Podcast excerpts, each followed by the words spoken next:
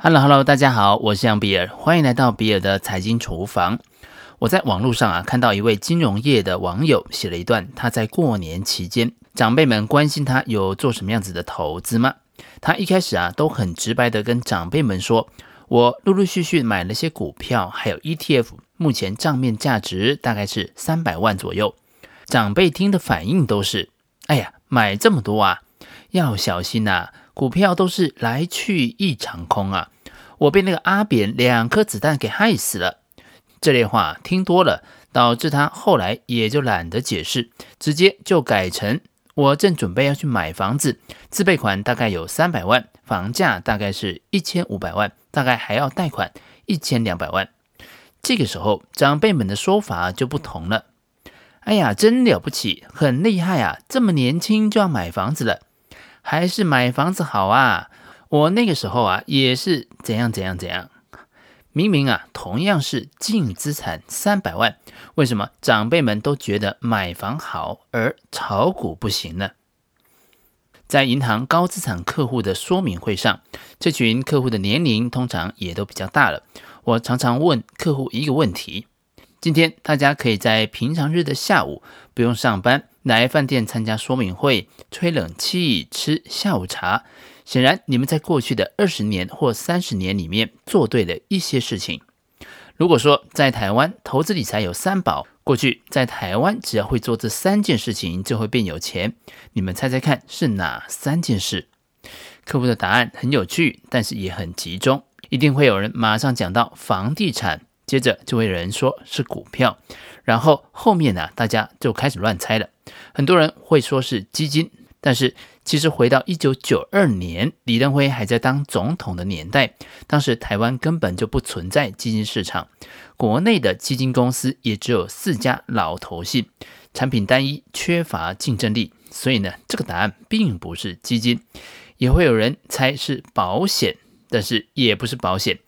因为当时的保险观念并不像现在的成熟，即使现在想想啊，当年的条件真的是好的不得了，也没有用了，因为当时大家都买的太少。一阵瞎猜之后啊，我就会公布答案。答案到底是什么呢？其实就是银行存款。一九九零年代，台湾银行一年期定存的利率其实将近百分之十。确实，在那个年代，你只要把钱放在银行做定存就可以了，专心的存钱，把钱放在银行就会变有钱，根本就不需要投资。现场的客户们呢，都经历过那个年代，他们也很清楚。但是为什么猜不到呢？答案呢，当然是因为现在的利率已经低到了连一个百分点都没有了。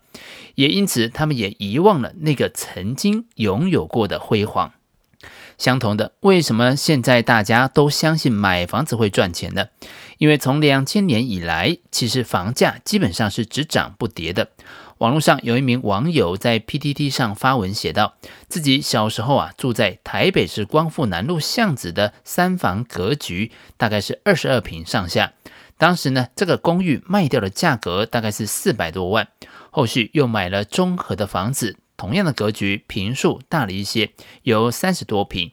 他记得当年爸爸的薪水大概是三四万，那过了几十年，现在如今自己的岁数跟爸爸当年差不多。台北市光复南路三十年的房子，单价要七八十万，二十二平就是要一千五百四十万到一千七百六十万元。爸爸的月收入大概是四万块，但却可以一个人工作养活全家，还能还清房贷。对比现在自己相同年纪差不多的月收入，却只能够养活自己，这种焦虑感更增添了买房神话的戏剧性。但时间再往前推，恐怕就不是这么一回事了。一九九零年台北市的房价，相较于一九八九年，足足涨了两倍多。也因此，政府针对高房价，祭出贷款限缩、大幅度调高土地公告限值等等措施，重创了台北市的买气。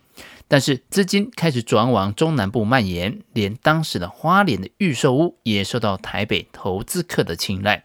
房价虽然有往下的趋势，但是整体的推案量仍然持续的放大。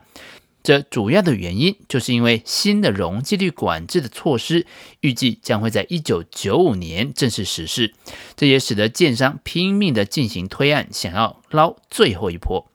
没想到一九九七年亚洲金融风暴爆发，股市从一九九七年八月的一零二五六高点往下跌，房市供过于求，加上建商杠杆操作过头了。一九九八年，包括国阳建设。瑞联建设都陆续传出跳票。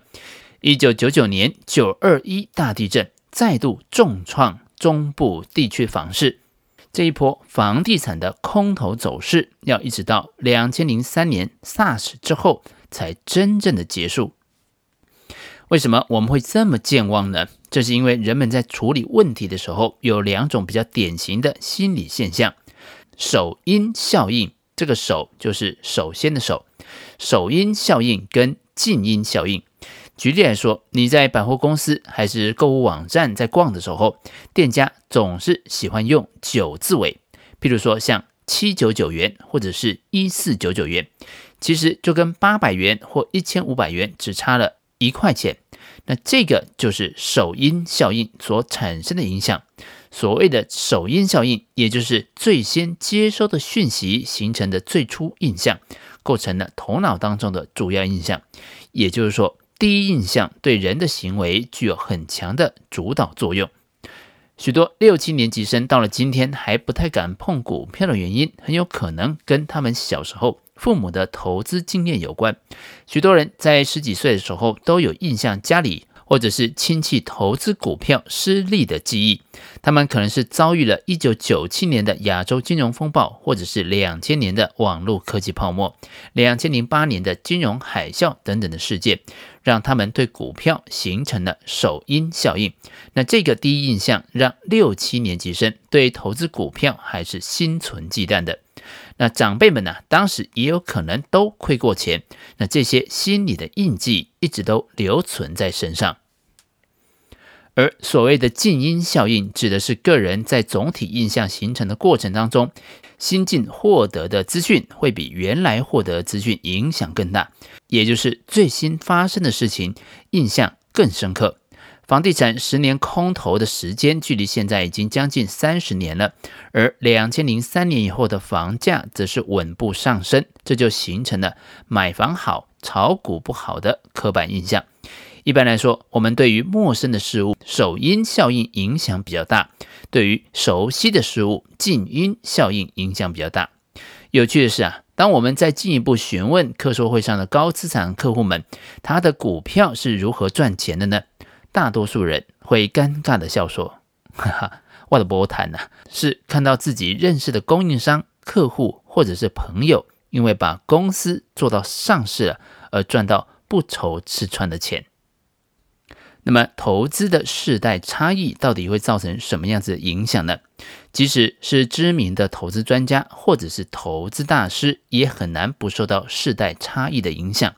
有些时候，他们过去的成功更令他们难以接受新的观点。先前曾经预言金融海啸和 dot-com 泡沫，备受尊崇的橡树资本共同创办人霍华·马克思，先前曾经公开批评比特币没有内在价值。相当不看好。然而，在二零二一年的一月十一号新发表的备忘录上，他却表示，他过去对金融创新、市场投机行为的看法，以及向来保守的心态，导致他对加密货币抱持怀疑的态度。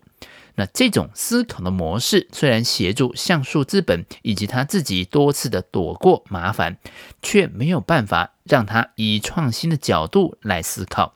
他感谢自己的儿子对比特币等加密货币持正面的看法，并且为家族买进了相当的数量。他会以开放的态度努力学习。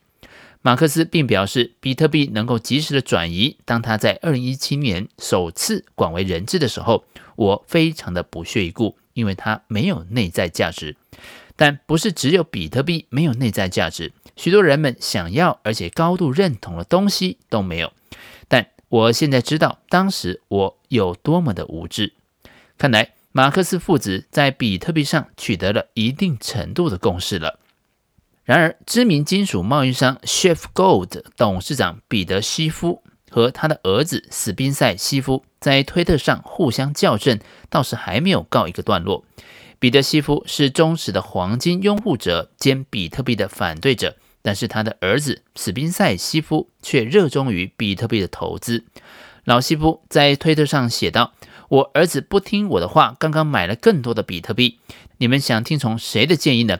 是一个五十七岁、经验丰富的投资人兼企业家，并且已经从事投资业超过三十年的人，还是一个十八岁、从来没有工作过的大学新鲜人呢？小西夫很快地回应了老爸的推文跟调查的结果。投票结果显示，网友几乎是一面倒的支持小西夫的比特币投资，拿下高达百分之八十一的票数。之后，彼得西夫依然不放弃。他在推特上说：“我的儿子在币价最后一次跌破五万美元的时候，去 all in 了比特币。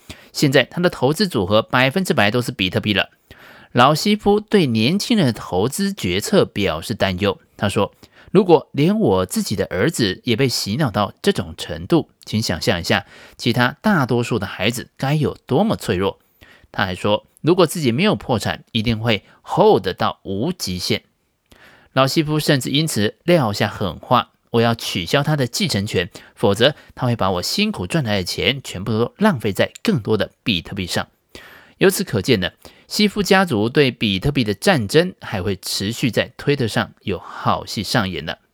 不论是台湾长辈们的炒房可以炒股不行，或者是老西夫的炒黄金可以炒币不行，都是从自身过去的经验所做出的判断与建议。虽然具有参考性，但完全不考虑时代环境大格局的话，很容易陷入偏差。这就好像是一只火鸡，看到农场主人来了，只要他绕着农场主人跳一支舞，就会有食物可以吃。他真心觉得农场主人是全世界最好的人，一直要到了感恩节这一天，农场主人带着火鸡出了农舍，然后火鸡就再也没有回来过了。你在投资的路线上会跟家里的长辈们有所冲突吗？你都用什么样子的方式来说服家里的长辈呢？欢迎把你的想法写在留言区，跟其他听众交流讨论。以上就是比尔的财经厨房想要提供给你的，让我们一起轻松过好每一天。我们下次见，拜拜。